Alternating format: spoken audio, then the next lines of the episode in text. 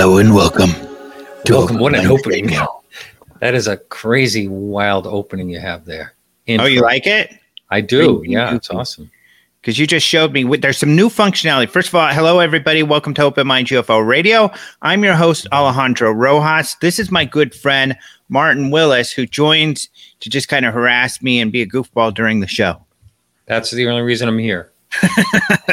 and to offer valuable insight. Um, and uh, thanks for joining. But uh, this tool that we use to stream is really cool. That's why you guys like coming here, right? We we have these cool little things. In fact, you know, got our names down here. We can change how it looks, play videos, and it's even cooler. There's more videos uh, that you can do. So check out Martin's next show because on YouTube because he's gonna have he's gonna be utilizing the technology to its fullest, not like me, uh, who is always behind the game and kind of mm, I scattered.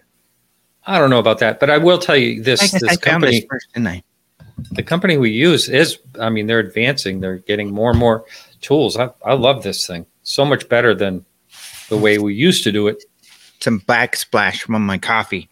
Yeah, so it's really cool. But uh, we'll get started. First of all, I don't know if you can see this T-shirt. Let's see if you get it.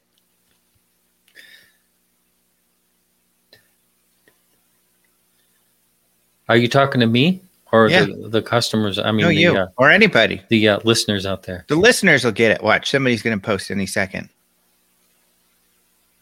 You're just making weird faces. I'm trying to read. Yeah, you don't get it. Tatooine. So it's kind of like a, a vacation T-shirt, as if I went to Tatooine, which of course is a Star Wars place. Luke Skywalker's house oh, there. No wonder. I'm not. Or a- it could be, of course, it it's uh, in Mandalorian quite a bit too. So yeah, Rodrigo uh, says Star Wars, Luke. Yeah, you're exactly right. Wow. So uh, and, the- and uh, if you haven't watched it, you know Mandalorian. There's a lot of scenes and cool stuff that happens there. So check that out. Uh, other stuff, yeah. So we've got a lot going on. Usually, what we do is cover UFO news, uh, and we we try to be focused on that and not goofy. Uh, Benjamin Phillips says, "I, I visited that. Tatooine, and all I got was this lousy T-shirt. That's hilarious." Yeah. So everybody, uh, you know, of course, people are watching live here on YouTube or on Facebook. Thank you so much if you are watching. Um, you know, please do Oh, I don't have my UFO in the shot. There we go. Please do post your questions and comments, and we'll try to get to that. Of course, um, um, be sure to stick to the topic of UFOs and stuff like that. We mostly are covering credible UFO news and information here. Uh, we're not afraid of any questions, so we'll address anything. But uh, the more fringy stuff is kind of not our focus. We focus on the more credible and for which all uh, it's funny. Kevin Childress, uh, one of our our viewers, just joined and he said, "I'll be good." But you know, um, there were some debates going on on Twitter this morning that I actually got involved in, and uh, there's some interesting things going on. And I think I'd like to start up the conversation kind of with that. And this is what's funny, Martin. I'm not sure if you ran across this, and um, the UFO community felt, uh, you know, kind of uh, hurt because when To the Stars came about, there there actually was some talk of, you know, we want to stay away from the UFO community a bit and, and, and these sort of things. And To the Stars being the group that Tom DeLonge, the rock star, started, and then these credible government uh, officials, former government officials joined, including Chris Mellon, uh, who worked for the Senate Intelligence Committee, uh, you know, and uh, and Lou Elizondo, of course, who is the uh, intelligence guy for the DoD, who uh, worked actually looking into UFO cases under the Group AATIP, um, and some other people, CIA scientists who work for the government who were part of this AATIP, and all kinds of stuff like this. Um, their concerns, of course, were that they were speaking to the mainstream scientists, their colleagues in the government, um, the mainstream media. That's who they were trying to attract. And a lot of the UFO community felt off put that they said they didn't want to interact much with the UFO community. Now, not everybody said that. Uh, I would say it was kind of to the stars in general, it was kind of a policy, but Lou Elizondo himself never said that. In fact, uh, he told me something very different. And fortunately, my experience was not the same as uh, the experience of, of others in the UFO community. Um, but at this point, I'm curious, Martin, how did you feel when that first happened? Did you feel, oh, that's a wise policy, or did you feel slighted? Um, well, Hmm. I, I felt mixed feelings because I think, you know, in some ways it seemed like, you know, probably a good idea because if someone like them is going to get involved, they really don't know who's out there in the UFO community that, or any type of community where you can trust or not trust. You know, they'd have to do a lot of research before they know that. So first of all, they have to, you know, move ahead with caution in in that case, and then I, I guess I felt like I wish there was more of a connection.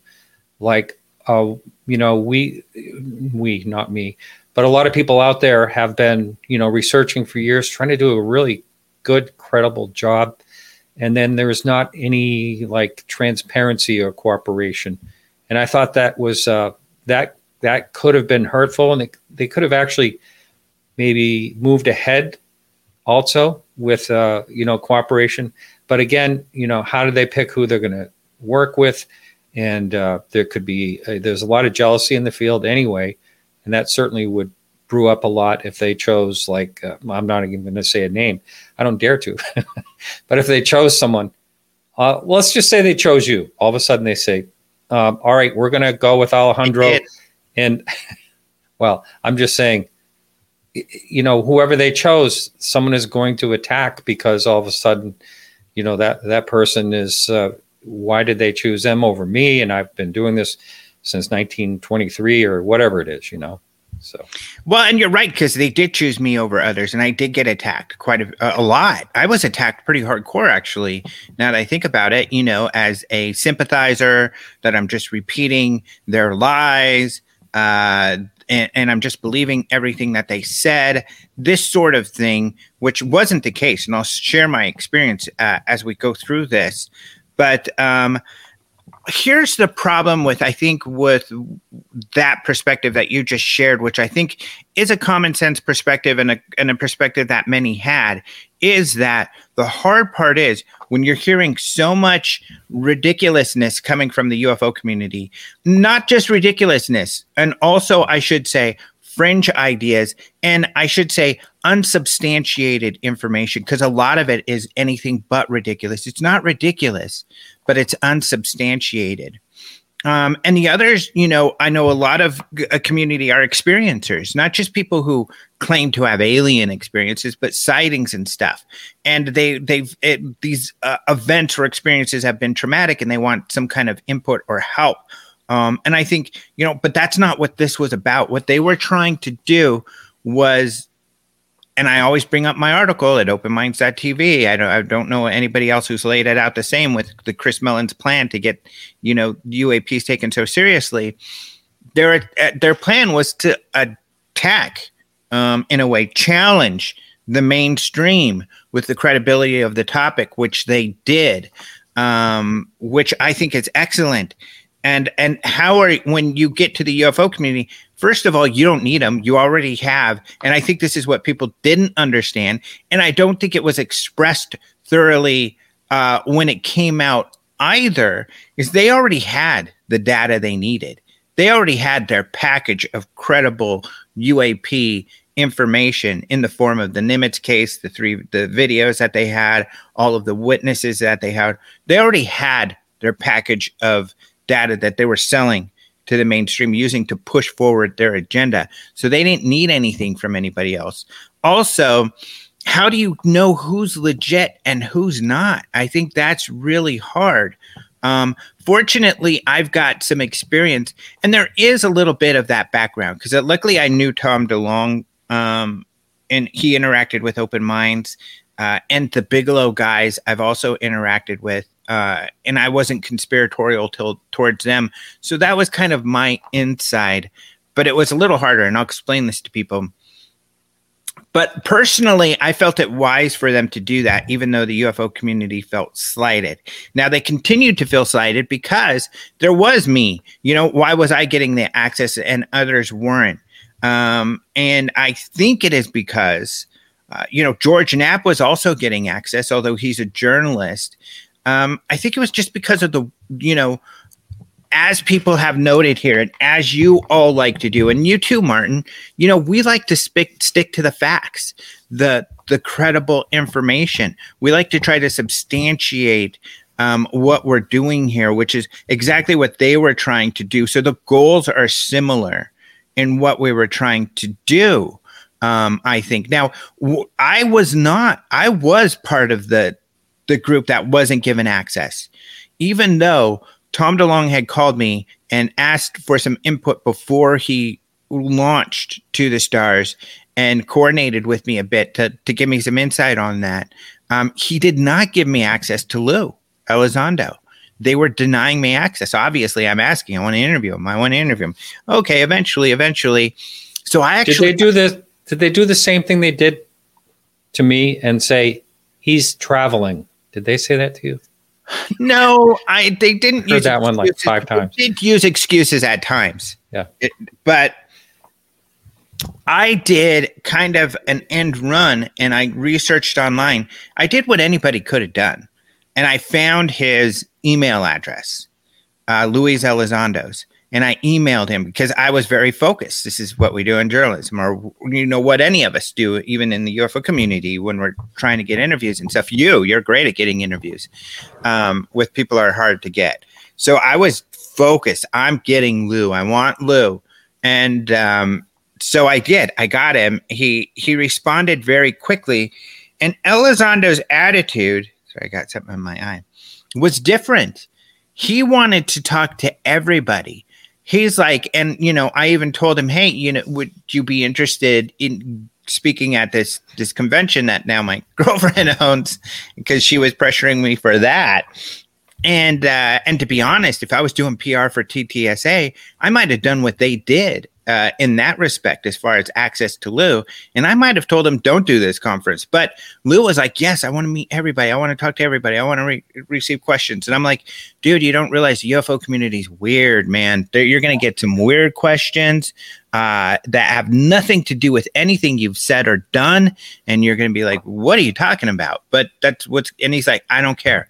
I want to talk to everybody, answer all the questions. Um, that didn't happen. You know, eventually we had to do this. I did have to send him some questions.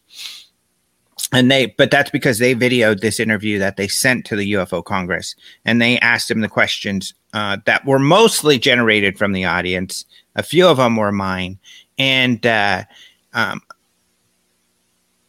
someone said I was a bit disappointed, maybe that he didn't go to the UFO Congress. I what I wasn't disappointed to be honest, because we had brought Bob Lazar to the UFO Congress before. That was rough.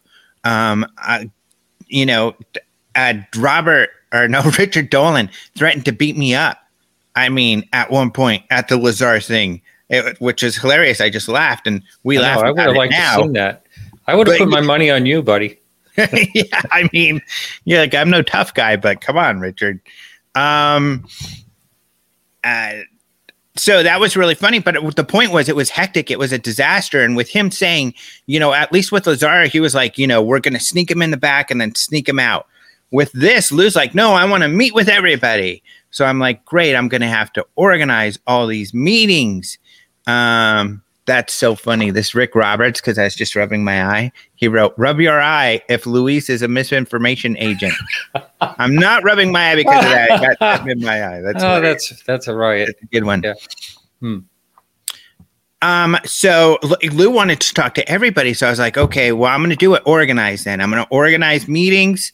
Everybody who want, I'm going to tell all the speakers, all the UFO researchers, okay, if you want to meet with Lou to be organized, I'm going to try to get a room on the side and we'll hold meetings where you can come and have your own sit down Q and A with, with Lou, but it'll be you and maybe a dozen other people because there were so many. I was trying to group it. So uh, then, uh, you know, that didn't happen. He wasn't able to come. So I was actually relieved with the video um, stuff. Christian says, please no Lazar talk tonight. Uh, I think we'll be able to keep away from Lazar talk. We'll see what happens. That's really funny. Um, yeah, we had enough Lazar talk last time. Yeah. Um, but uh, and surprisingly, a lot of people really agree with this. There's more people that agree with us than I thought. Actually, a lot of people coming out of the woodwork saying that, and you, of to or it's, it's self evident. That's you know, but um, but anyway, um, so Lou felt differently. Why am I getting to all of this? Well, I got a hold of Lou. I was able to then get some interviews. I got you an interview with Lou. I got I don't know any. I don't think I got anybody else. I didn't really fight for anybody else to get interviews so much.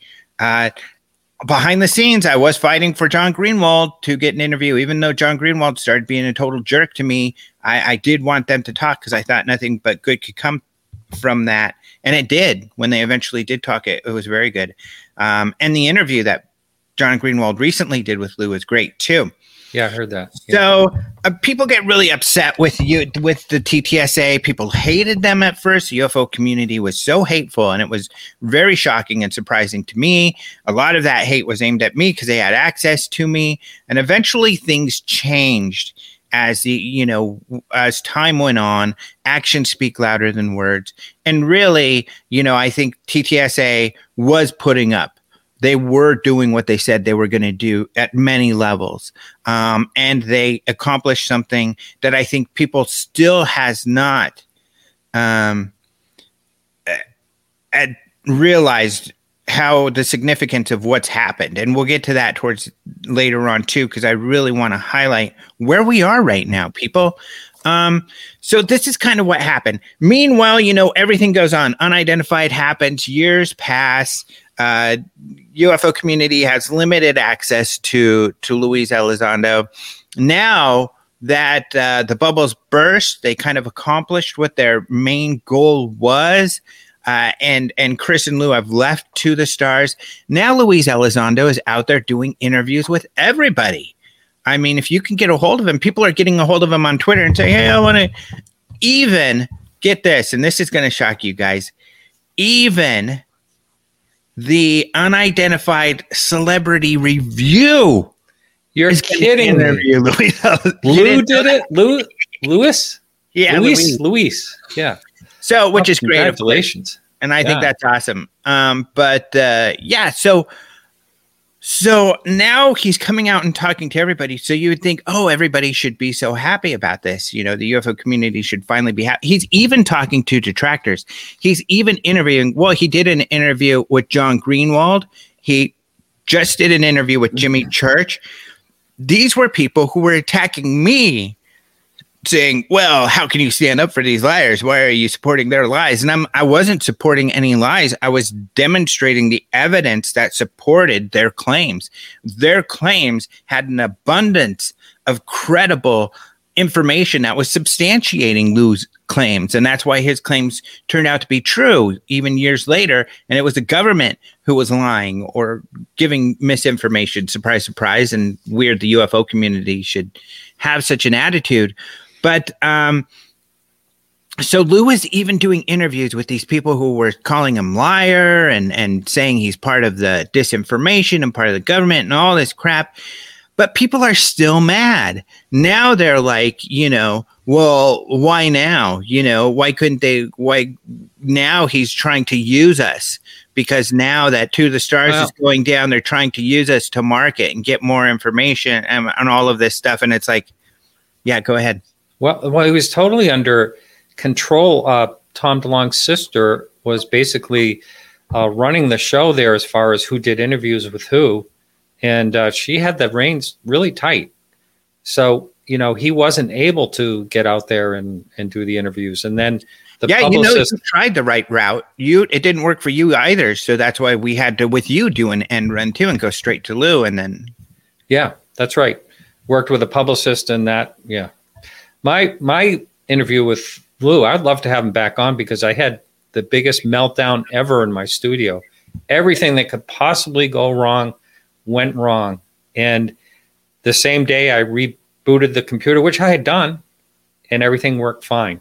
But mm-hmm. the moment he was on, everything melted down in my studio.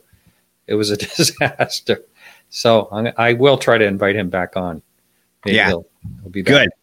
Yeah. Um. Yeah, I think you should have him back on. Um. There's a question, couple questions I want to look all. Um. Uh, Luis from Unidentified UFOs here. He's thanking uh, you for helping him and us for helping him get the interview. Um, Shawnee is saying, right? Oh, well, uh, you may not want to read. I'm gonna I'm gonna read it, but I don't know Ryan if they'll do Craig it. has blocked me from commenting on his channel because I told him to stop spewing his political hatred on somewhere in the skies account. Um, I read what Sprague is writing. I disagree that it is political hatred that he is spewing. I think he, uh, so if you called it that, I think he's completely justified to block you, my friend. No offense. Uh, however, you're welcome to stay here and comment as long as we stay away from politics, we're not going to get into politics. So let's try to stay away from that. We may get into the political nature of uh, the Space Force because I want to talk about the Space Force in just a minute. But um, yeah, Shawnee, sorry, I'm on Sprague's side on this now, but we'll leave it there because uh, let's see. Lou is credibility personified, as is Chris Mellon, John Lynn says. I agree with you there. Can I answer a question well, someone put up there for me? Go ahead. When you, when you get a chance. So, Space Ghost asked me what I thought about my interview I did this week with the Berkshire UFO incident. And since that's up there, I'd like to address that. Um, well, let's wait, actually. Okay, sure. Let's finish this topic. So make a you note so we don't yep. forget because I want I you to forget that one. Yep. We'll do that next. But I just want to finish my thought here just about how people getting mad at Lou right now even though he's trying to do what's right. This is the evolution of what's happened. You know, this is how it happened. Whatever you want to think, I've got personal insight. I've talked to Lou on a regular basis. Uh, like I've said, I've had some, you know, talk and insight into the background. This is how it happened, and nothing nefarious, nothing crazy. I think what it comes down to, though, part of the issue is that um, there are a lot of people who get really frustrated. Why do you pay attention to this? Why do you say this is credible and this isn't? Why, you know, is why is it can't we all say aliens are here and they're bad and they're trying to take over our planet? That's what Dr. David Jacobs says. He's a doctor, he's a historian. Um, you're saying other scientists and professors are saying otherwise, but how are the, what they're saying any better than what Jacobs is saying? And it all comes down to the evidence. Dr. Avi Loeb, let's take that. Dr. Avi Loeb is an astronomer. He used to run the Harvard Department of Astronomy. He's saying Oumuamua, this thing that came through the solar system's alien. So it's alien. That's done. It's alien. I don't care. These other scientists are saying it's not, but they're just poo pooing him because we know it's alien. The science says it's alien. No, because there's still, you have to substantiate that. You have to demonstrate it. You have to have evidence, and it has to be very strong evidence. Even Avi Loeb in his book said, Why do we have to? Why does it take extraordinary? Why do extraordinary claims take extraordinary evidence?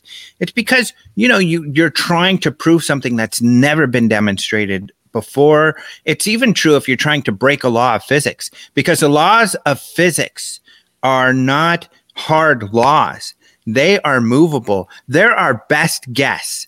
That is literally take this to the bank, go ask a scientist, what is a a law of physics. It's our best guess. It is not a rule. We call it a rule. We call it a law because we treat it that way. Uh, but it's our best guess. Given the information we have now, that's what we we know. So, um, I mean, that's what that's the game here. And we'll get into Avi Loeb because you were mentioning an interesting uh, article that I posted, and I definitely want to talk about that. But I think that's really what some of us, especially my audience here, some of us need to understand. And and what I've noticed lately, even with the politics of late, there are a lot of people out there who just don't see the equivalence. They don't under or the inequivalence. They don't understand that you know the difference between substantiated information and unsubstantiated information and as much as we can talk we can talk ourselves till we're blue in the face those people who don't get it aren't going to get it and i think that's what this ufo community a lot of those people in the ufo community they don't get that you're not a community sharing truth you're not. You're a hobbyist. You're a group of people with an interest looking for truth. In some cases, discovering and sharing some truth. But in much ca- others, it's just speculation, assumption, um, and and so there's there's a big difference a guy was arguing with me this morning. He was saying, you know, I don't know why you think that you're not part of the, the uh, just like everybody else in the UFO community. Scientists don't care about what you're talking about. They don't care about UFOs. It's not true. And and you know, he was talking about banging my head against the wall, marketing, blah blah blah, or or even Kevin said something along the lines. And you can clarify yourself, Kevin, if I if I'm off base here. That I'm fighting for credibility or fighting for um, to prove that I'm not insane. No, I, I don't feel that way. I feel that my work can speak for itself, and it does. The reason I've got my relationship with Bigelow, with TTSA, with all of these people is because I've let my work speak for itself. I've tried to be as accurate and fair and honest in my writing using uh, journalistic standards to uh, to bring forth information. And fortunately, there are many government officials, scientists who appreciate what I've been doing. And then, and that has brought me the credibility in their eyes, and that has allowed that access. So, why am I telling you this? I could hide this. I could say, I, this is my secret sauce, guys. This is the secret of my success to get that sort of access the rest of the UFO community wanted. That's what all I did was try to to be careful and more rigorous about my work. And that's what it takes. That's how you get people's attention and you can get their attention that way. And and you know, a lot of you are scientists who are watching or listening right now and that's what you appreciate. So I think those of us who do appreciate that and do understand that you can get people's attention by sharing evidence and facts, um, there's just a lot of people who don't get that, who don't understand that at all. They feel that, well, Bigelow, this is what's really frustrating about what's happening lately. And we talked about this last week with Lazar and everything. Bigelow is a rich, really rich guy. So his word has to be gold, right? That's gospel. No, he's another guy who believes who has beliefs that he can not substantiate um, like anybody else. Um, somebody saw me on History Channel recently, Benjamin. So uh, that's that's the point I'm getting at, and, and that's how we come to where we are. That's why Lou is doing what he does, and there is a difference. Lou, and this is, speaks to Lou's credibility and difference in the way he thinks um, in a way, it's un- it's less disciplined than like a Chris Mellon. Chris Mellon is more focused and maybe, arguably, making more headway with uh, government officials and behind the scenes with the Senate and everything because he's so focused. Lou, on the other hand, his nature is to be open and to talk to everybody and work with everybody. Uh, and that's what he's doing. So uh, this isn't some master plan. Lou is not a master plan guy. Chris Mellon is, but Lou, there is no master plan that Lou's coming to talk to UFO people now because of this master plan. It's like you said, Martin. It's um because now he's not working for TTSA. Now there isn't a gatekeeper. Now he can go talk to everybody, which is what he's always wanted to do. Hmm. Interesting. My hat's yeah. crooked. What do you think? Well, yeah. Um, about your hat, you mean? um, yeah, you know, I mean, a, a lot of when TTSA first started, uh, including myself, there was a lot of confusion. What what is it? What are they doing? What are, what is this entertainment aspect of it, and what does that have to do? And why are people investing? What are they investing in? Um, you know, I had all these questions, and and um, it's a lot of it's still a little bit of a puzzle. And then there was, uh, is there misinformation going on here? What what is this? You know, is this another? Are we getting led down another path? That's kind of all the the things that I was hearing out there. You know, yeah. so and now mm, I'm still wondering what's going to happen with that group. You know, I mean, I don't know if you've heard anything about it with TTSA. Yeah, I think they're just going to keep on keeping on. Um, you know, somebody here said, uh, let's see, Dolene says TTSA, did they not start working with the Navy? Maybe that's why Lou left. Well, no, they've attempted to work with the military the entire time. Lou has encouraged that. Lou is currently still doing uh, at least some freelance with the government. So, uh, as far as I understand, so uh, he may go back to a full time job with the government I and mm. which isn't a problem. He's always been loyal to his colleagues. He uh, and he's always spoken positively about his former colleagues in the military. So he has no problem working with the military. Why did he leave? I think it was just the problems, you know, I felt from the beginning that I, I definitely shared is that they all had different agendas. Tom had a different agenda. Chris Steve Justice had a different agenda.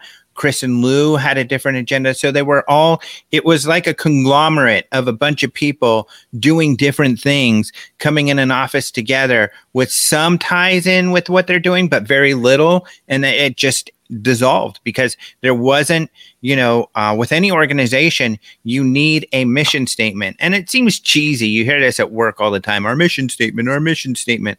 Well, it's important at the higher levels because when you're um, at that higher level, you need a mission statement so that you have a focus for your company to always strive for. So when you're creating projects, when you're creating teams, you're thinking, does this fit our mission? Is this taking us in the direction we're supposed to be going? And if it does, then you go for it. So that's why mission statements are really, and I don't think we ever really had a mission statement from To the Stars. Hmm. Um, so there wasn't really a game plan that they were all bought into and on board to head. Instead, they're all heading in different directions, and that just wasn't tenable. At one point, you know, Chris and Lou had to say, well, you guys are doing your thing, we're doing our thing. Why don't we just kind of do our own thing separately. And uh, that's what happened. Um, that's a really good point. I never thought about that. Um, I think it would have cleared up a lot of things if they did have a strong goal that they, you know, published. Yeah, they were trying to do. Yeah. So I, have got some more stuff. Let's see. Me, me, me, me. I'm reviewing what people are talking about. Uh, so I don't see anything there. So anyway, that's what I wanted to talk about. It's just really interesting out there how there's just people who want to hate. And there's that too, of course, on the internet. And these are the the like like uh, Stan Friedman used to say, noisy negativists. The guys are really loud and they, they talk a lot and you see you get flooded so all of that negativity towards lou because he's trying to talk to everybody in the ufo community is just shocking so i just wanted to kind of clarify it for people and when you hear are these messages oh lou's coming to us now because he can use us for this or that or he's got some grand plan and tricking us no it's just his i mean those of you who have heard our interviews mine and, and um, Martin's, I've had a few now. He's just a very open guy. Um, and he's just going to want he wants to share. Yeah, Luis says haters going to hate. So and and by the way, Luis from Unidentified Celebrity Interview uh, Review is interviewing Lou soon. So if you have questions, if you want to challenge Lou, if you're like, I'm going to catch him, I'm going to ask this question, I'm going to catch him and he's fooling us and that, ask your question because Lou will listen to it and he will answer your question and then you can see whether you're satisfied or not. Well, he'll so, also let you know, you know, you talked about how he can go back to work for the government. That's because he's never broken his security. I mean, he's never he's never yeah. talked about classified things. He get he can get right up to it, but he hasn't crossed that line. No, he hasn't crossed the line. He is, I think he's a bit of a whistleblower in that he shared information that they didn't intend to get out. They didn't want out, but it wasn't classified information. So it was perfectly legal for him to do it. And he's always said the reason I don't share more information because it's not my information. It belongs to other people. And, and as he's thinking, I don't want to upset these people. I don't want to share unclassified information, even if I can legally, that's going to upset my friends or mess up what they're doing because he's thinking mm-hmm. of his friends on the inside. Yeah. Um, let's see. Somebody's criticizing me. Elizondo, a very open guy. You can't be serious. I'm totally serious. Are you kidding? If Lou wasn't an open guy, we would not know about ATIP and we would not know that the Pentagon had a a program investigating UAPs and the five steps, all everything. We wouldn't know any of that if Lou wasn't an open guy. So I am absolutely not kidding. Um who would I'm not sure. CL, if you could clarify, because I like to answer questions too. Um, CL says Alejandro, big fail. It happened. I'm not sure what the big fail was, but let me know and I'll address that. So, um, ATIP was a Las Vegas project? Uh, no, not really. I guess in a way, in that it was a Las Vegas corp company that was contracted to do most of the work, but the project was a Pentagon project. Um, oh, I see what he meant by that. Where uh, Bigelow was, you mean? Yeah, that's where mm-hmm. Bigelow was and his company, and and they did most of the work. Um, yeah. So let's move on. So, um, who would win in a fight, Lou or DeLonge? DeLonge's tall, but he's skinny. I'm oh. not sure if he works out. Lou but is, Lou is a bulldog. I mean, I wouldn't want to go against him for anything. You know what? I if, I think Lou could win up against a Jeep Wrangler. I mean, he is freaking solid. Yeah. Uh, you shake so, his hand, it's like ah. I think a more interesting question: Who would win between Elizondo and Joe Rogan? Because doesn't mm. Rogan this WWF guy, right? Mm. Yeah, that'd be an interesting wow. one. Yeah, maybe that's that'll be our question um, for Luis if he thinks he can take Rogan. he can. See, wow. You can even say Alejandro Put wants money on the table. Beat hmm. up Joe Rogan if you got in a fight. He won't like that question. I know it. I don't but, think so. Uh, hmm but that's okay. It'd be funny anyway. Okay, so let's move on. That I just wanted to talk about that because it's a weird thing going on in the UFO community, and I wanted to be sure that you all were clear how we actually got here, how this all came about, so you understood. Oh, that's why Lou's talking to so many people in the UFO field now.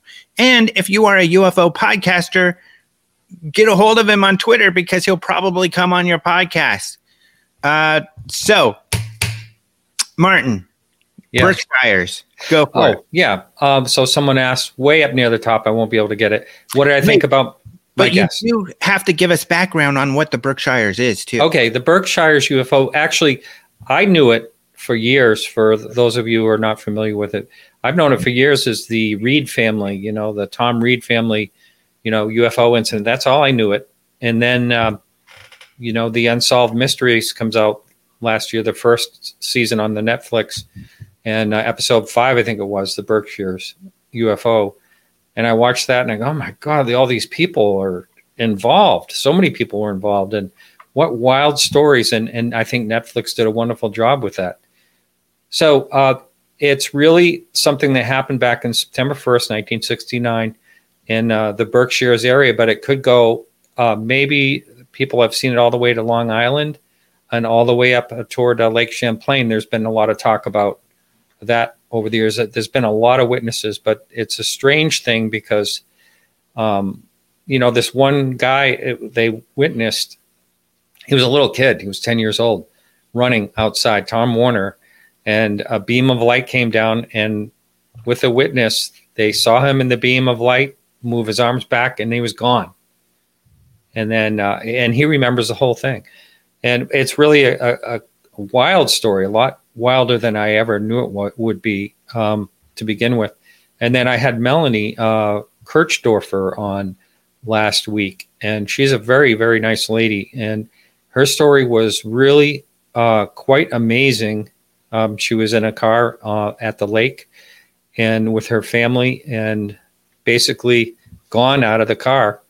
Family drove home. They don't really remember anything. Her mother never left the door unlocked. The door was unlocked. She came in at dawn um, uh, when she was released or whatever happened. Anyway, I, I guess the question boiled down to what did I think of the guest? I thought she was a very, very nice lady. I thought she was completely sincere. Um, what happened to her and her all the events that happened in her life, I do believe that she believes they happened. You know, uh, because you and I have talked about this before. Sometimes someone can really uh, get me going, and I want to hang up with them, or I want nothing to do with them because I think they're just BSing. I don't think this woman's BSing at all. I think uh, she believes everything that she talked about. Um, I don't know if what she talked about really happened or not. I, I can't be the judge of that, but I certainly believe that she does believe it, and uh, and is very credible in other ways. You know, so um, I think it's kind of for the listener, the watcher, what or whatever, to take out of it out of it what they want to. But um, uh, and she doesn't claim they're aliens. She never claims that. Hmm. And um, so but whatever happened to her was pretty bizarre. I'll tell you, it's quite a story. Yeah, we've got some people in the chat who uh, saw your interview and they loved it. Um, they thought it was great. Um, oh, I'm gonna love to answer this question coming up, but I want to finish with this Berkshire thing. Um, yeah, a lot of people saying she was an amazing guest, um, that it was really incredible. So a lot of people had seen it.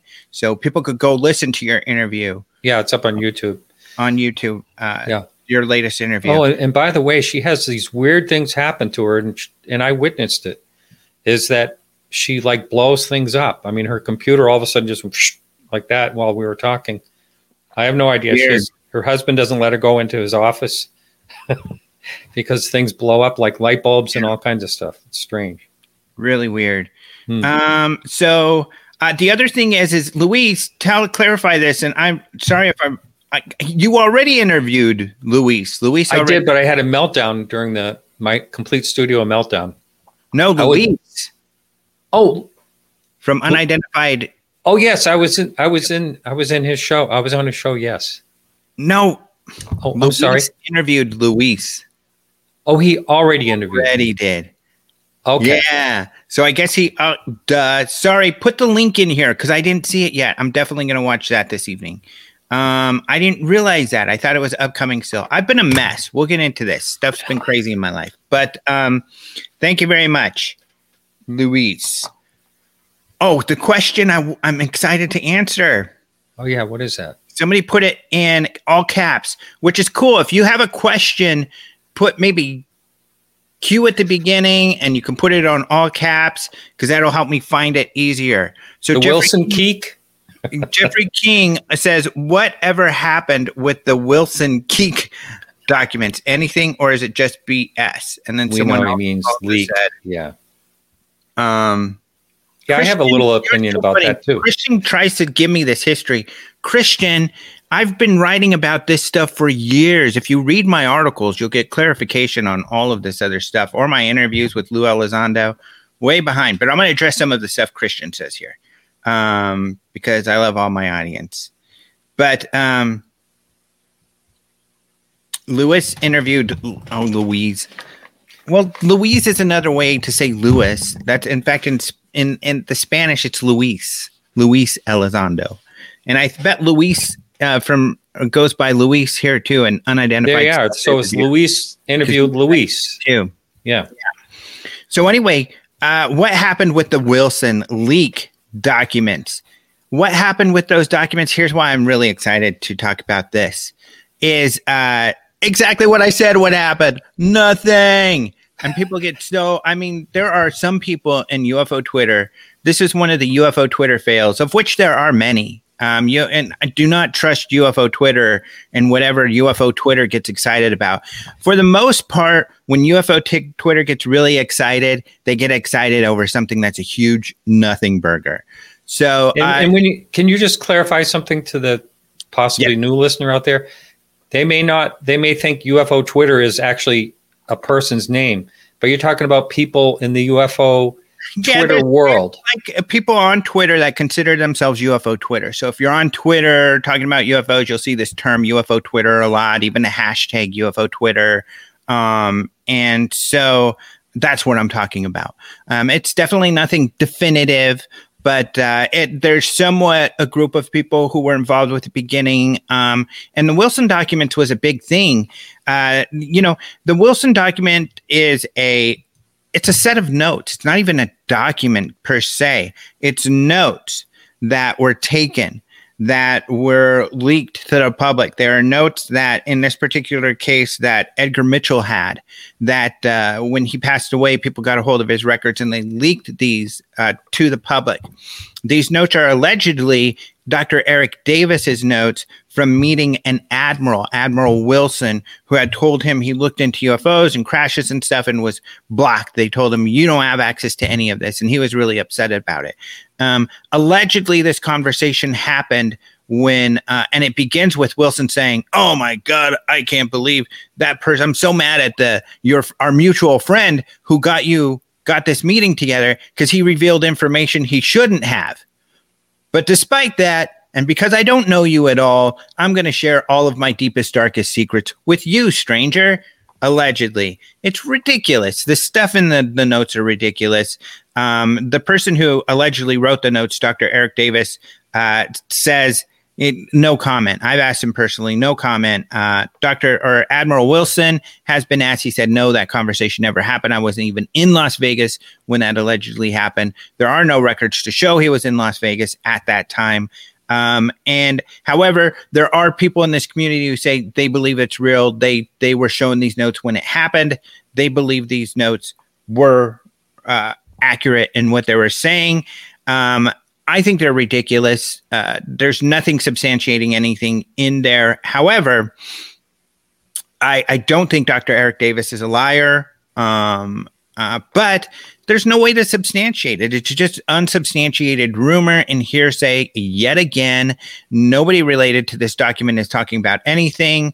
Uh, people said that they were going to, this was going to be a big New York Times release. It wasn't. Oh, I remember that. Yeah. yeah. So nothing happened with them. Is anything going to happen with them? Probably not, unless somebody could substantiate anything in them, which they can't.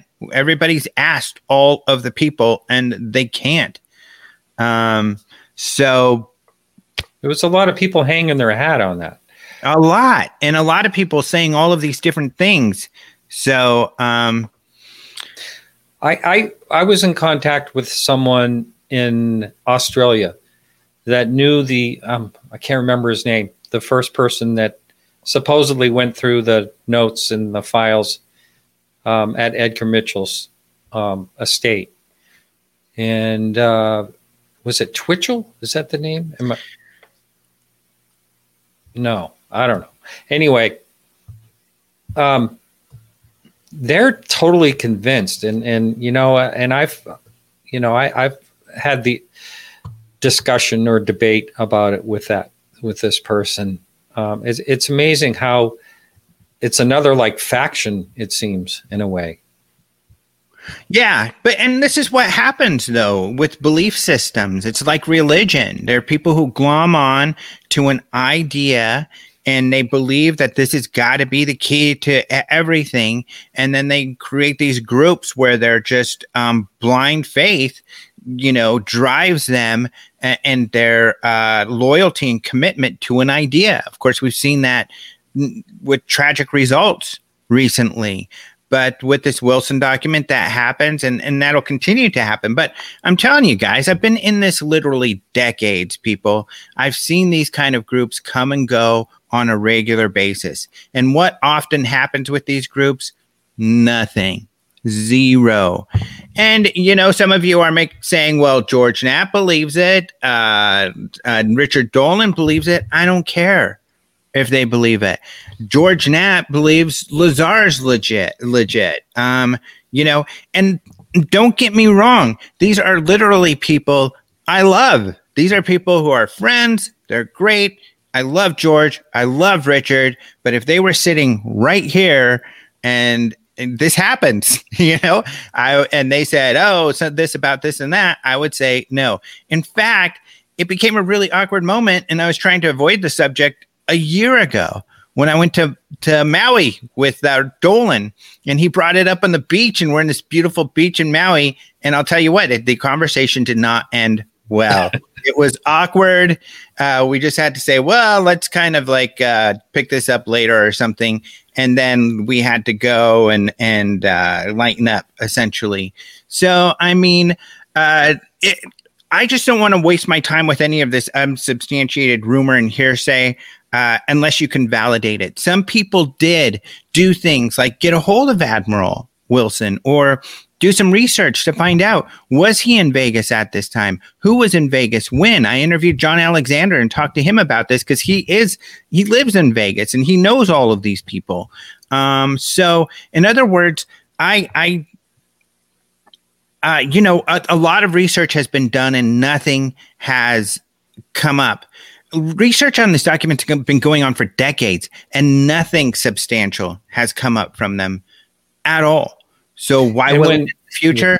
Probably not, especially when the key players are denying it or not talking about it. And even if Eric Davis was to come out and say something, unless he can prove it, this is probably why Eric Davis didn't want the document out in the first place because he can't prove it. It's interesting. It's background information for them and us to do some research. And even for me, it's background information for me to review. Is there anything here I can go prove? Or are there any clues here? Mm-hmm. We can use it like that. But to state that it's real and base everything we're doing and make that it's real, we can't substantiate that. That's it's foolish and it's not good research and you're just going to go you're just going to chase your tail and get nowhere with it. If you want to keep doing that, fine. I'm not.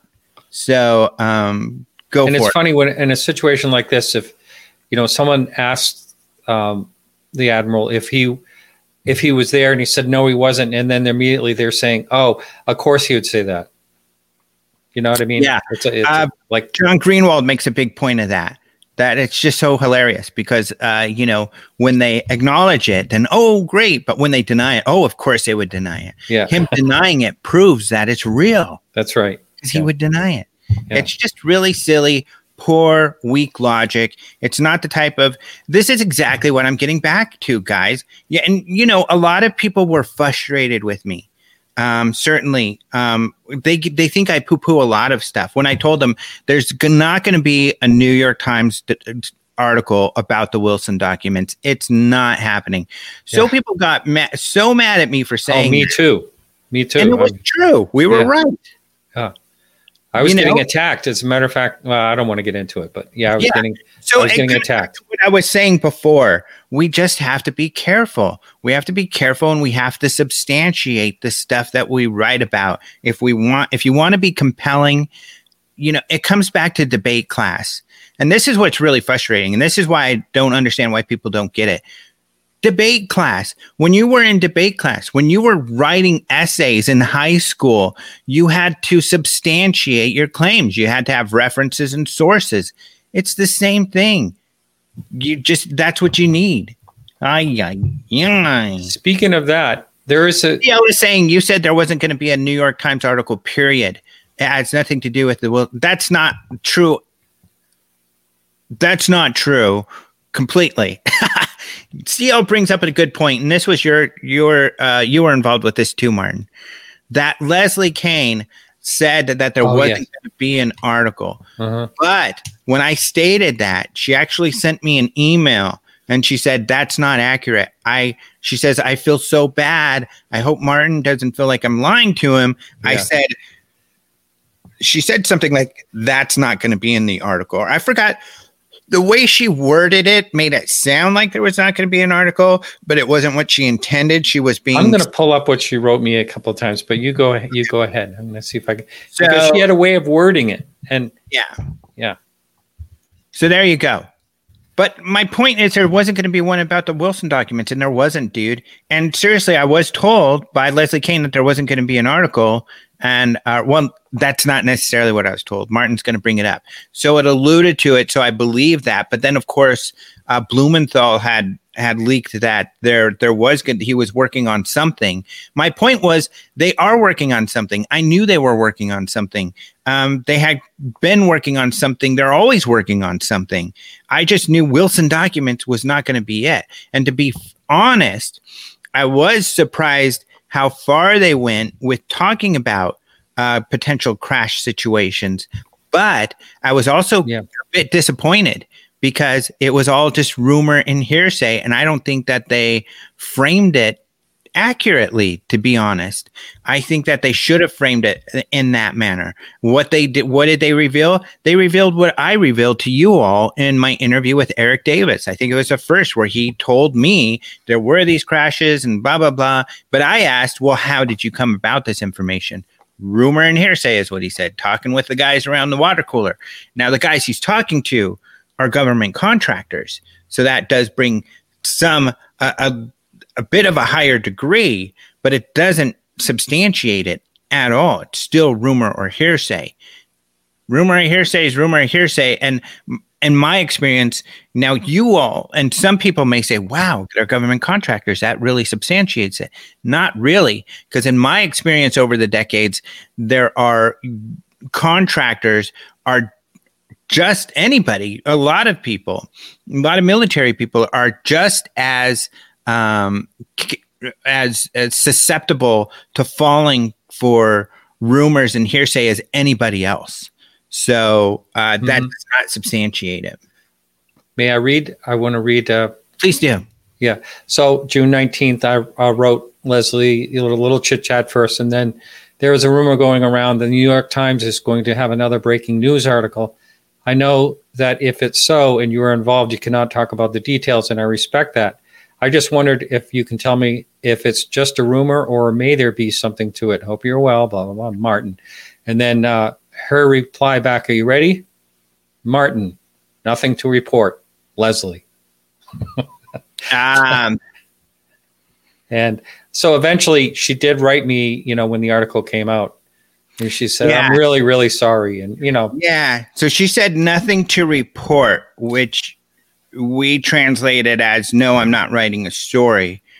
But what she told me later was what she meant by nothing to report was that I can't there's nothing I can share at this time. That's what she. So if she would have said, "There's nothing I can share at this time," which she tells me all the time, actually, when I peg her on different stuff, um, that's probably what she should have said, and that's what she said, because then we would have known, you know, oh, she just can't share. And then we also could have said, which isn't a bad thing, maybe they are working on something. We'll see. Um, that's exciting. But we knew she was working on something. But I still would have said, guys, it's not going to be about the Wilson documents. If anything, they're going to poo poo it because it's there's just not enough there, and the contents are really silly.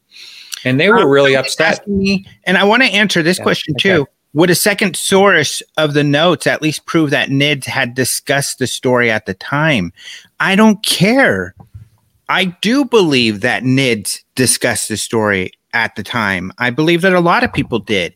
And I believe that some NIDS people, Bigelow, um, Eric Davis, uh, Hal Puthoff, I believe that they may all believe those notes and everything that's in those notes. I disagree with them, and I disagree with them on several things. But like I said, so what? I still love Bigelow. I still Hal Puthoff. I mean, what these guys have done, they they're heroes of mine. But I don't. What they say is not gospel. I I tell this to Lou. Don't say it unless you can prove it. And if you say it, prove it. Um, because otherwise, you're just speculating and and you know spinning your wheels like everybody else. Louis says loves when I get honoring, but I mean, so um, and I tell Lou that I disagree with Lou, and I tell Lou, don't say that. If you can't prove it, don't say it. Um, because if he says something, I'll say substantiate it. What do you mean, prove it?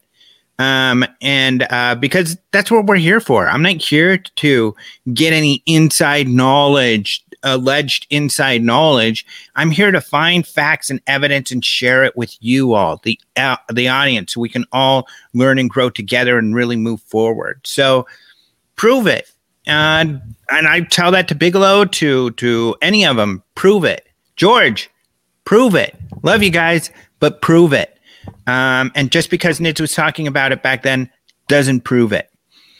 I do want to say too, this is really shocking because, uh, you know, uh, we got in kind of a debate earlier today, but thank you, Kevin, for putting in a tip here.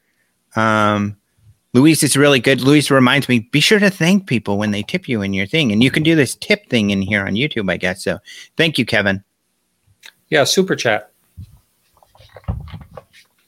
See, I think, and I, I do want to clarify because CL is debating me uh, on this right now, which is fine because I, I think uh, I want to make sure people understand my perspective. But uh, CL says, You're saying it's not worth investigating. Davis cannot be telling the truth and not be telling the truth at the same time. That doesn't even make sense. First of all, Davis hasn't spoken on this issue at all yet.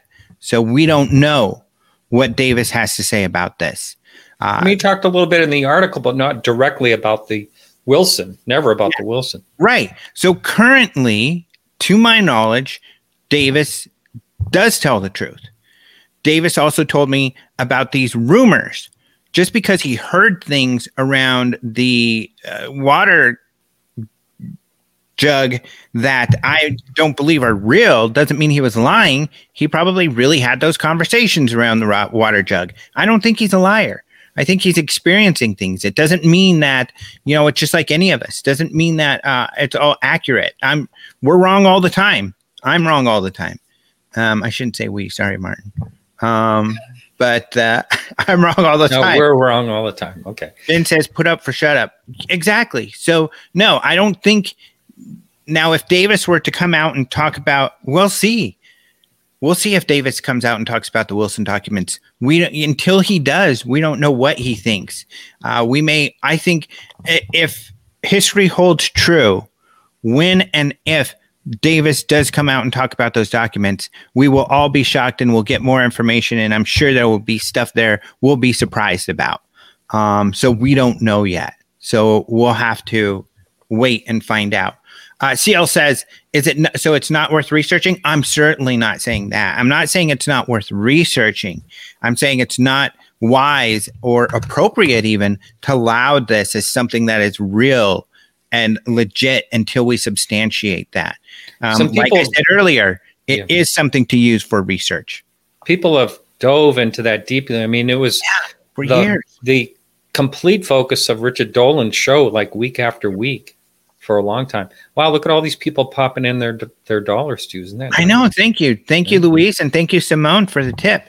But uh, you've got a great point there. Um, you know, Dolan has had this document, and and Grant Cameron have had this document for yeah. a long time, like a decade.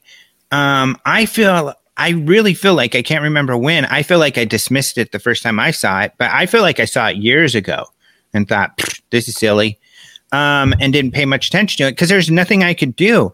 And what, how would I handle that document if it were handed to me? Like I did, look it over, read it in detail, which I've done. Look for anything that I may be able to substantiate. Talk to people who may be able to substantiate it, like John Alexander, um, of which I did much of that online because I try to do that on the show here. Uh, so you all can hear me interview these guys and you can hear their answer firsthand. Um, you know, so I brought these people in and looked into what I could look into, and there was nothing there. There's just nothing that substantial I can get a hold of, nor is there anything substantial anyone else has gotten a hold of.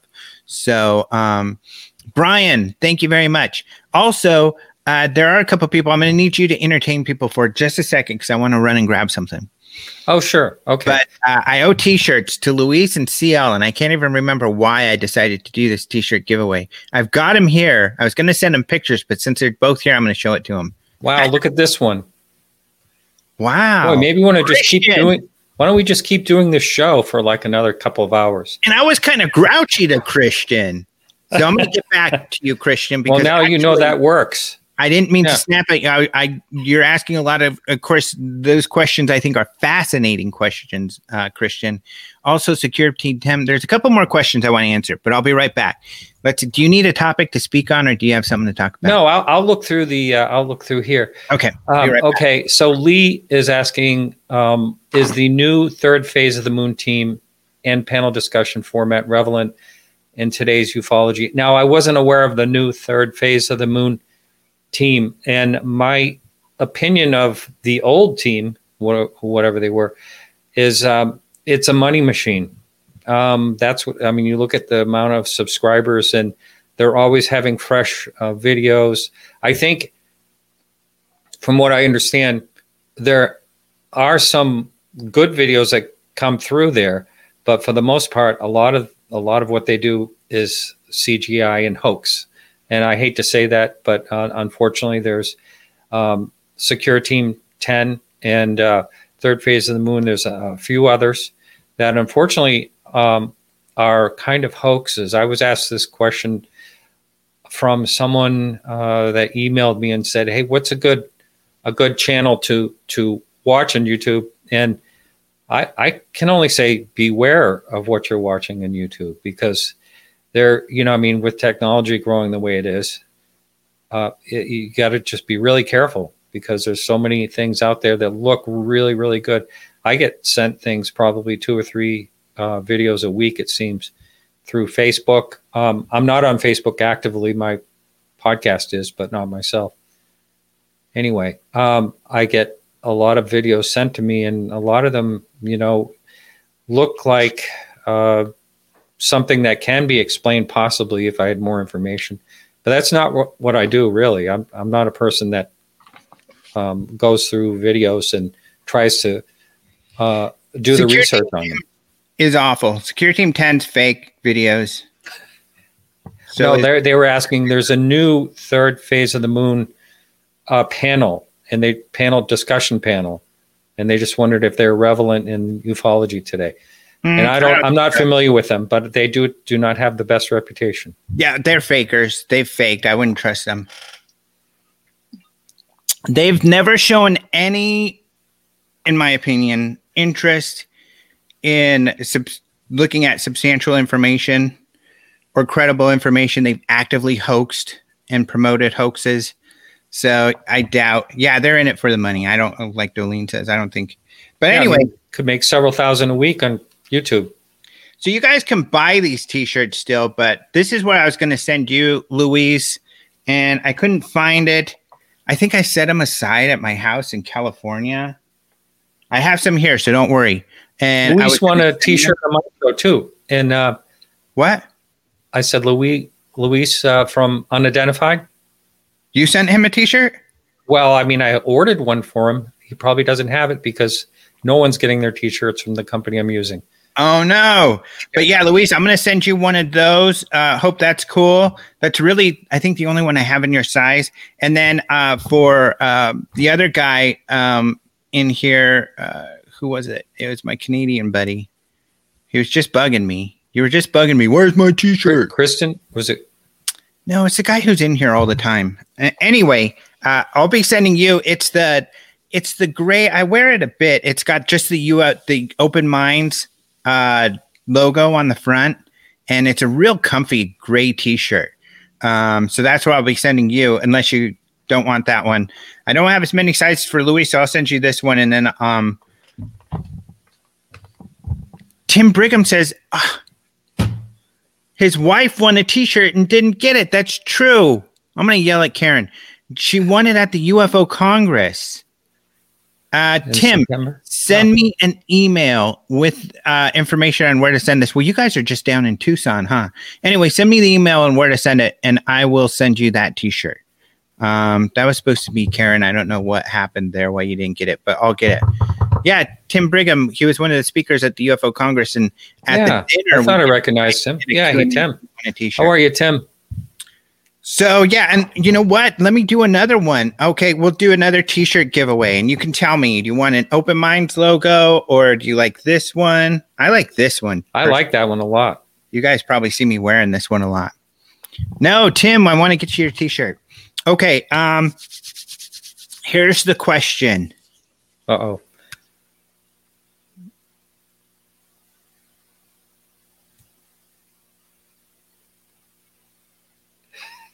Is this an awkward silence? Here's the question. Okay. I'm going to put you on the spot. You talking to me? Yeah, this is going to be yeah, fun. Okay. This will be for, uh, I'm going to let Martin choose. Here's the question What does Martin think of Steven Greer? Put your answer in the chat and the best answer or two, Martin will choose, and you win a T-shirt. I'll send it to wow. you. Even though interesting, we're not actually sending out the T-shirts. I'll do that this week. I'll send out these T-shirts. I might not send it out expeditiously, but I'll send it out. Um, okay, uh, a couple other things. Then uh, I did want to talk about. First of all, um, I wanted to bring this up. Uh, well, I there was a story about the Black Vault and the CIA that we never really touched upon. Martin's loving these. I love watching your reaction as you read the, what people are writing. And we'll tell you guys there who are listening on the podcast in just a minute. But Martin's like really enjoying it. He's laughing and stuff. So I'll, we'll we'll read out these answers to you guys and listening in just a minute. But um, uh, yeah. So I, I don't know if I spoke to this or not. I just, uh, you know, John Greenewald is always doing amazing work at theblackvault.com. He gets FOIA documents using the Freedom of Information Act and then shares those. Uh, one thing he's done is gotten a lot of the CIA documents and shared those. Now, the CIA themselves have released a lot of that uh, information. And um, so what what uh, Black Vault did is that he took all of those files and turned them into searchable PDFs and then shared them on his website. And then everybody got it wrong. All of a sudden, there's all these headlines CIA releases their UFO files just before the Senate's going to release some UFO information. That's not what happened. Uh, at all. So a lot of people got that wrong. So just for clarification, what John Greenewald did is awesome. Unfortunately, it's not like, you know, the CIA sent them documents that nobody else has or something like just you know or released all their files through him. Uh, that's not how it worked. But uh, there's that story. And then finally i guess i'll wrap it up with are they done with uh, your answers? Yeah i think so. And uh, it's going to be hard to choose from them. Really? Okay yeah. i'll give you more time. I'm going to i'm going to no, look okay. at some of this though. I'm going to look at some of these answers Someone wrote charlatan. There's a real funny one. Luis says you should do this every week next week, Lazar. I know. I look at the T-shirts behind you. Mike You've got a thousand of them. These aren't mine though. These are Karen's. Uh, These well, you know, she she goes to sleep at night. You know where sneak. Mike. Pingleton says Martin's too nice to say what he really thinks. He's actually. This is in one case where Martin shares his opinion pretty harshly. Uh, has he? You even made a little video did you take that? I did, and it's the my YouTube channel must have been hacked. We talked about this because that video disappeared. I never got a notice on it. It was this video making fun of him. Yeah, so I did. Uh, yeah, greedy, strong dislike is what Turk said. Lost profit. Rodrigo says lost profit. That's funny. I. That's funny because I know he's being sarcastic. Uh, Martin likes Greer's gusto, but doesn't like the fact he keeps crying in his documentaries. That is really funny, I think. He's a shyster, full of baloney. Great guy, should, great guy should, should keep his opinions to himself. If Martin's a great guy, why do you want to, him to keep his opinions to himself? Because they're not like yours. I think that's BS. I want to hear his opinions because he is a great guy. Sociopath. I want one of Martin's UFO paintings. Uh, Megalomaniac. Uh, didn't Greer push Nibiru stuff, or I'm confusing him? You might, I don't know. He might have a one time. He's all over the place. Martin thinks Steven Greer is a conundrum wrapped in a riddle. Interesting one. And let's see what else we got. Well, I, I, I have to, I do have to pick one because okay. I mean, there's some really great ones, everyone, and I really appreciate them all. I really do.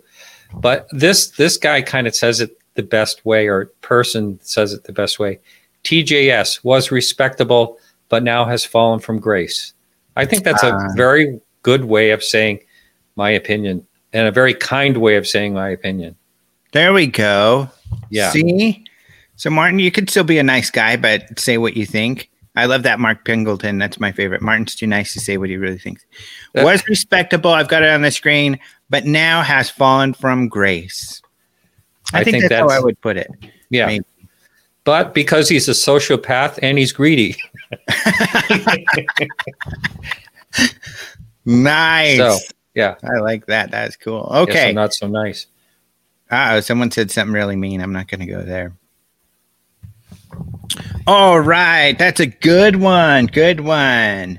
Uh, Finn says Greer has done good work. I usually just leave it at that. Yeah, I do warn people though, because don't give him thousands of dollars, guys, unless you're the type of person who likes abuse or likes to be have a master or something like that. Because he'll just tell you what to believe and what to think. Um, uh, and I don't know. That's never a comfortable situation. Well, um, you can take pictures with him in his invisible UFO for some money. Right. Yes. Which so, I thought was a that's that's pretty good. There's a UFO right here, and let's have a picture. Yeah. yeah. That's uh that's one of his his things he actually did. Louis says and he is ripped, I'll tell you. Yes, he is ripped. That's Too what your video for a shirt. Yeah. Focus on. Yes. All right. Okay, so let's wrap up. To wrap up though, here's what I want to kind of talk about um, what size is the Open Mind poster? Oops, I'm not sure what you're talking about. Hey, how, um, how are you going to get the information from to get a T-shirt to T TJS? Yeah, TJS. Oh, thank you, thank you so much. Yeah. So, um, TJS, email me. You can go to Open Minds and fill out the thing there, or you can uh, email me at openmindufo at gmail.com. So, openmindufo at gmail.com. Um, we've got so many open minds addresses, but that one will work. Or you could use me my personal. Well, I won't give that out. Don't give it out. My personal no, no. anymore. I used to do that, but in my podcast, I have Alejandro T. Rojas at protonmail.com. So you could use that also if you want to be secure. Uh, send it in a secure. Send me Alejandro T. Rojas at protonmail.com. Tim, Tim says below, you like to get them out, those t shirts out. he's teasing you because he's still waiting. yeah, that's funny. Uh, so uh, yeah, that. Oh, wrap up. So the wrap up is this. First of all, um, I am. I've got changes. I, you know, as you guys have known, COVID is going on. Things are changing like crazy. Um, TJS has got it. He loves both of our shows. Thank you. Both of our shoes. Thank you very much. Um, but uh, so things are changing again. At the beginning of the pandemic, uh, I figured there's all these new tools. Maybe I'll be able to grow Open Mind and, um, you know, grow it into something bigger. That didn't really happen. Uh, but, you know, I want to thank all of you who did subscribe to uh, my Patreon and to the YouTube. Uh, it was really, really helpful. And it did give me an idea of you know just how much is out there. I think the deal with uh, credible UFO information, just not many people want that, and that's okay.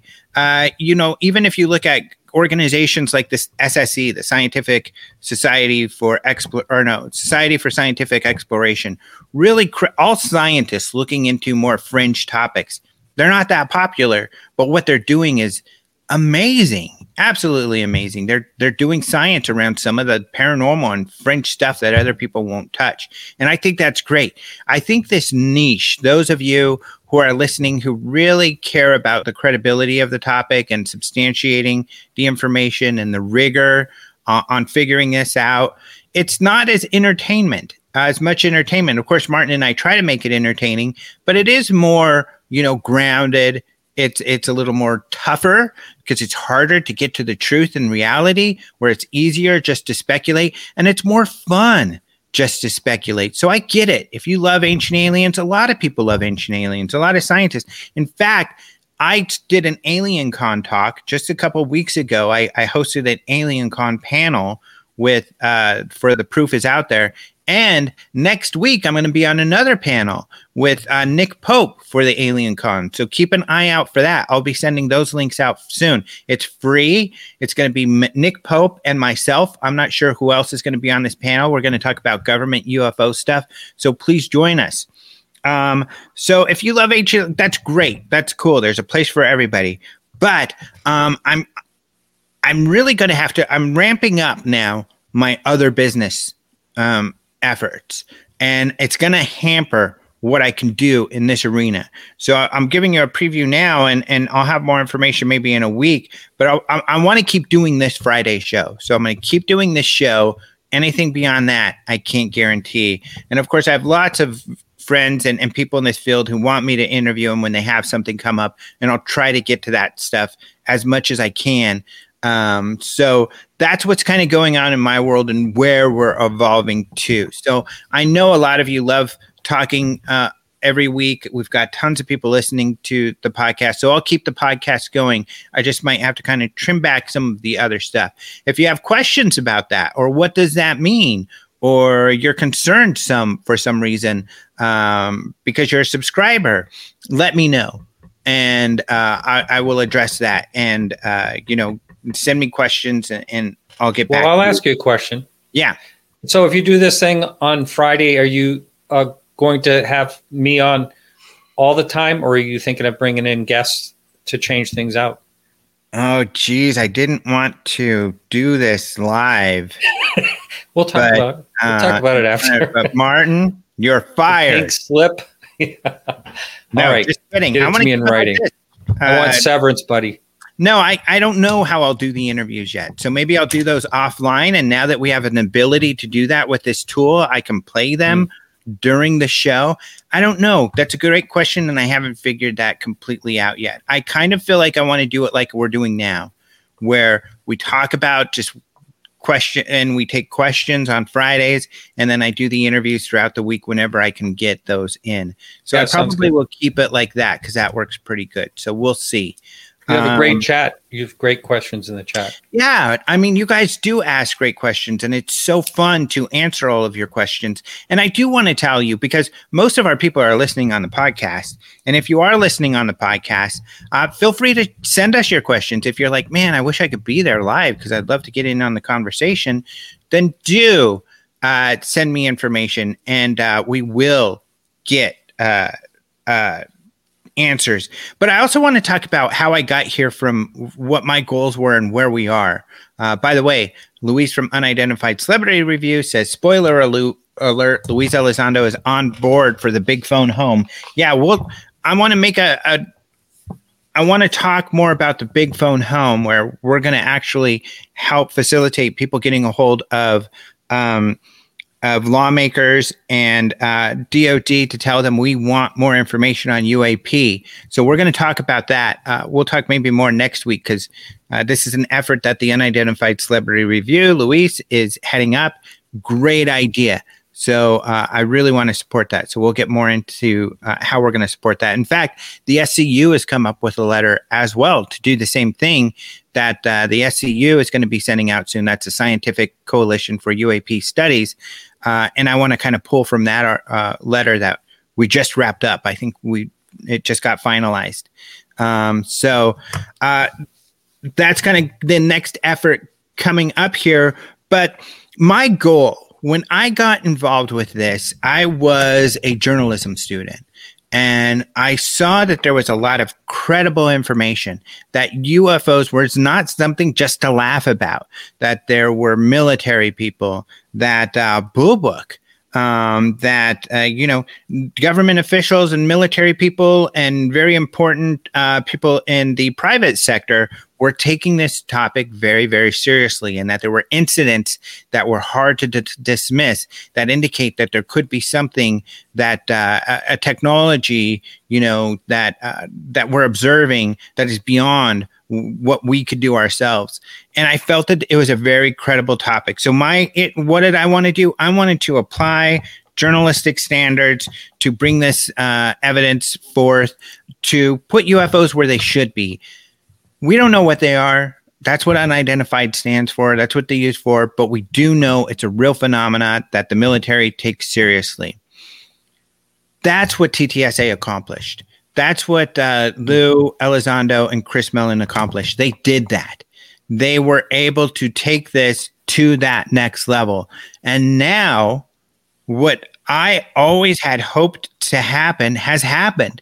And we're on this new plateau. We're on this new plane that is heads above where we were before.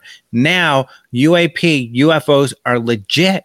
It's something that we can talk about. It's something that it, that science is talking about. It's something that Avi Loeb is talking about. Um, it's legit. Um, and so that's happened. And I just kind of feel like now we're in a different world. Now that we've moved to this legit world, which is where my goal was to get to, now what's the story? I feel now the story is more integrated with space policy, with uh, defense policy, with um, science and academia and how that operates. And of course, that's been my focus with interviewing people like Chris Mellon, Luis Elizondo, uh, Adam Kehoe, who's been writing articles along these lines, and some of these new people coming out of the woodwork who uh, are, are academics or, or writers who are focused on this kind of area before.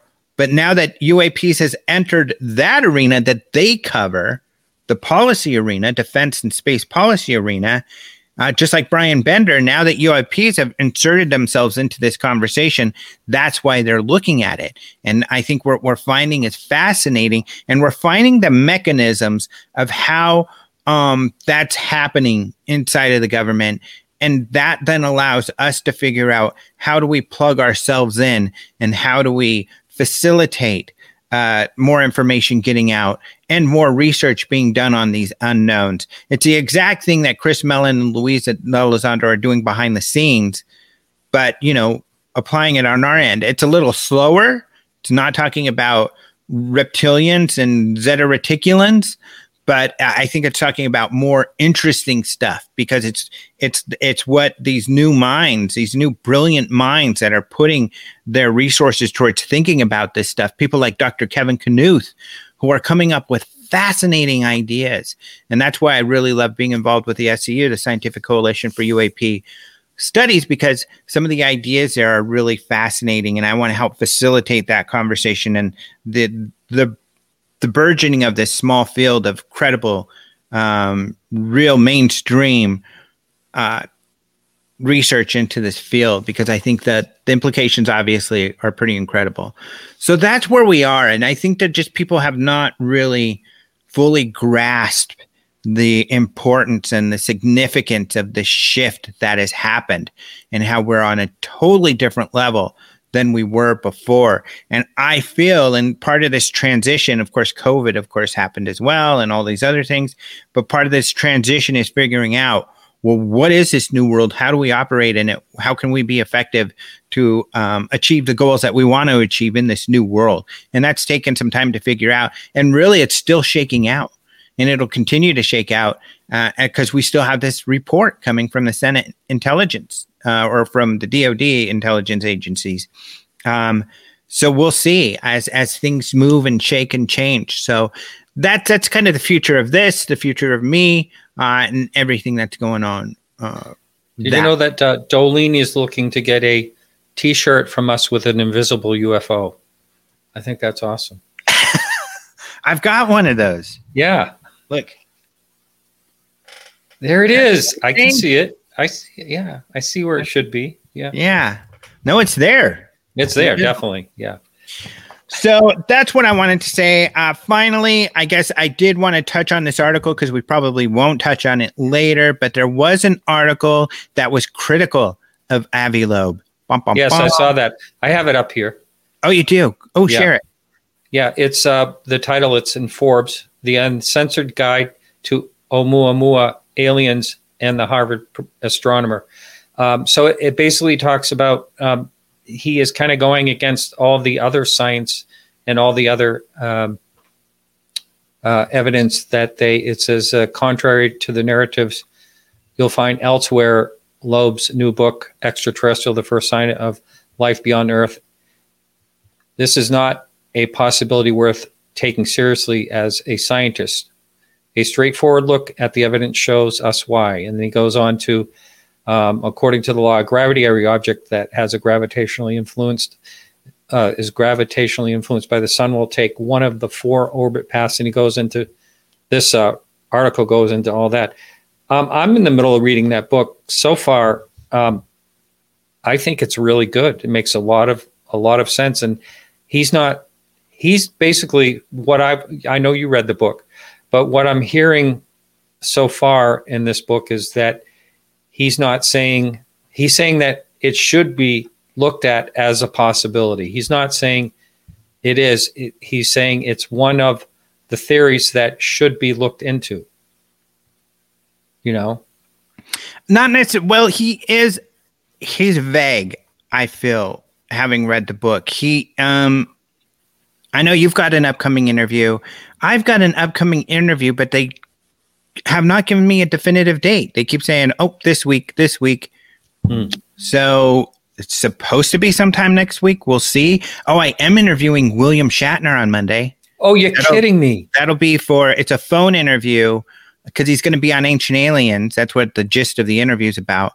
Oh and, my god, uh, you that's are lucky. God, then a geek great. article that I'll be posting next week. Um, and maybe I'll ask them if I can post the audio. If if so, I'll do that here on this podcast. Uh, that guy's like the Energizer Bunny. You know how old is he now? He, and he, he went know. on a motorcycle trip around the country just like five years ago or something. You know, I mean, yeah, he's incredible. But um, my point here is this: and this is this is a guy Ethan Siegel. I think he's kind of harsh on Avi Loeb, um, but he he wrote this article also, which says it's never aliens unless your claim passes this one scientific test. And he makes a great point. And I think this is at the root of the problem that people have with Avi Loeb. His question, see if I can find it here, but it's essentially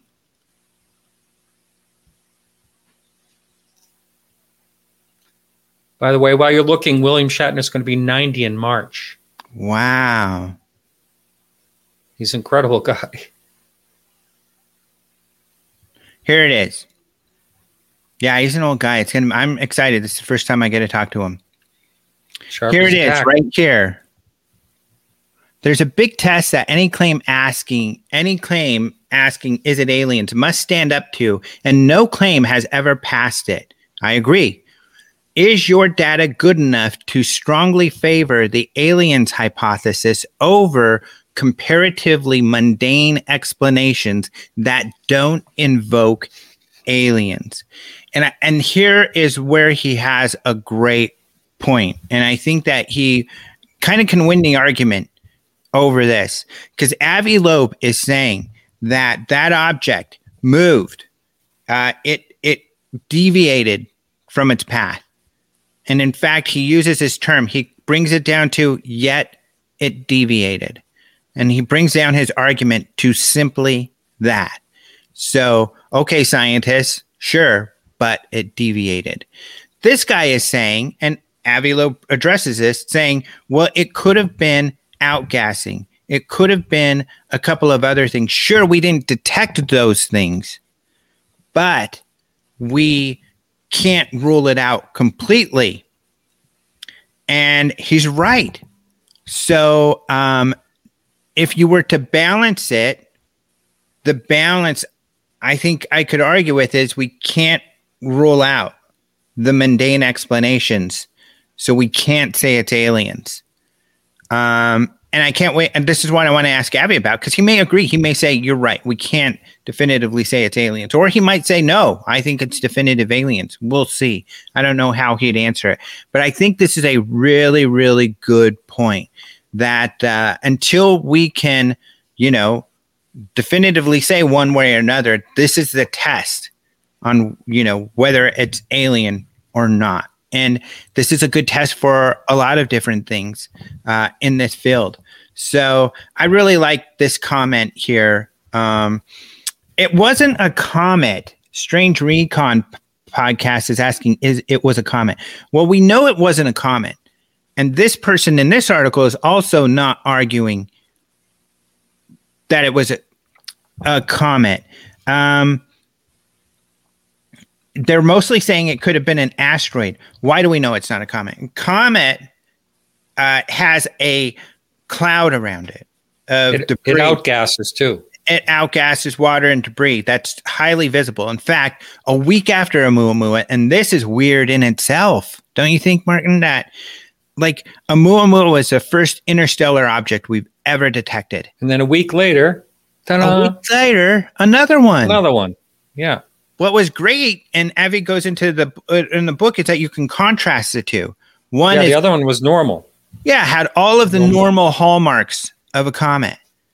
Um, you could see all uh, but not uh, on this one. So, um, it's like so, one in here a- again. I would have to say, Strange Recon podcast. It could have been, but we don't know. No, there's no. See, and I think Strange Recon. I just don't feel so strange recon here's his argument. They didn't detect the gas tail because it was hydrogen and infrared telescope photographs don't show hydrogen. The problem but with there's what, a problem with that. Yeah. There is a huge problem with that. But on the one hand you could be right strange recon podcast. And in that case you know you are exa- giving an example of proving this article this thing that i have up right in that it says unless we can say for sure that it's not that it's not something else mundane, we can't say it's aliens. Strange Recon is bringing a a possibility. But, but he argues that Recon, huh? Loeb argues that about the hydrogen. I know, but uh, still, and so do the other scientists. But um, uh, the point uh, I'm trying to make is Strange Recon can't prove that. Something that can't be detected doesn't mean it's obviously there. It means it may have been there, but we don't know it was there. So you're not proving yourself, Strange Recon, that it was there was hydrogen involved, but at the same time, uh, you are demonstrating that there are other possibilities, which goes back to this rule that uh, Avi doesn't pass the rule, and you're demonstrating how he doesn't pass that rule. So so on the one point, you got a good point there, Strange Recon. On the other, you can't say definitively as much as Avi Loeb can. Right. All wow, right. We've gone way over, man. We have gone way over. So let's wrap this. Um, thank you all so much for listening. I think we covered a lot of great stuff. People had a lot of fun. Thank you so much for those of you who gave me tips. It's incredible. Um, and uh, thank you very much for that. Uh, I will try to get those T-shirts out. Uh, in fact, I don't know if I've gotten.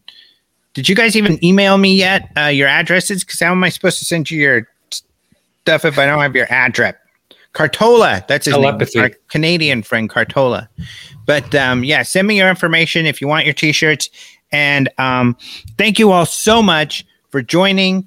Uh, you know, it, it's a pleasure. It's so much fun to do this every week, and we'll continue to do this. Really, guys, my podcast has been our one constant throughout the entire times with Open Minds. It's the one thing where we get an abundance of tons of people coming to listen to the podcast, and that's why I, I want to keep it, and I don't want to uh, ever, uh, you know, deteriorate. I want to keep doing it because you guys obviously are having fun. We've created this community where we're having fun discussing these things, and you all appreciate it. So we'll continue to do that.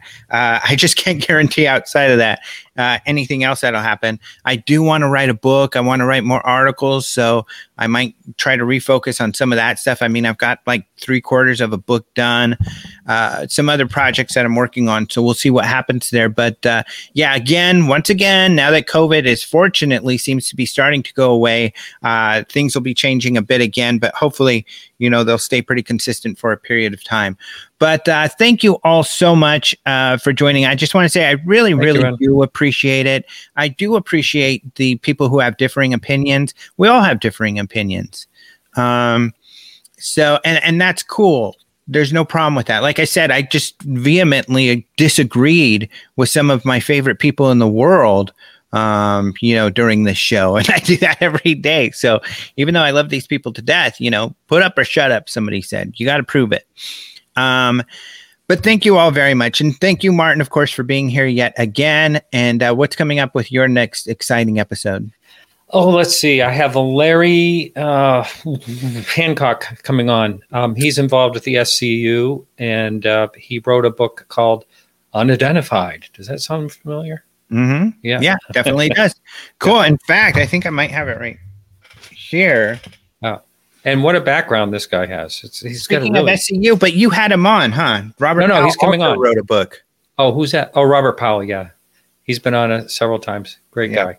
Yep. Yep, he's great. So another SCU guy. SCU is great. SCU is where it's at. Go check it out. Um, all right. Thank you. Bim Jim says we all have personality. Bim Jim has a strong personality. Thank you for joining. So thank you, Space Ghost and Benjamin and Dolene and yeah. Christian and Luis and uh, Finn and and Benjamin and uh, Strange Recon and uh, Boogie on down. Yeah, Boogie on down. Tim, all of you guys for joining. JS. Simone, thank you so so much for joining. Uh, I Dolene. just as things change, like I just comment. want the one constant and the one major thing is that I just appreciate all of you listeners so much. I really, really do. So thank you all so much for joining. Thank you, Martin. And I guess that's it, huh? That's it. You ready? I'm ready. All right. Until all right. next time, adios, adios muchachos.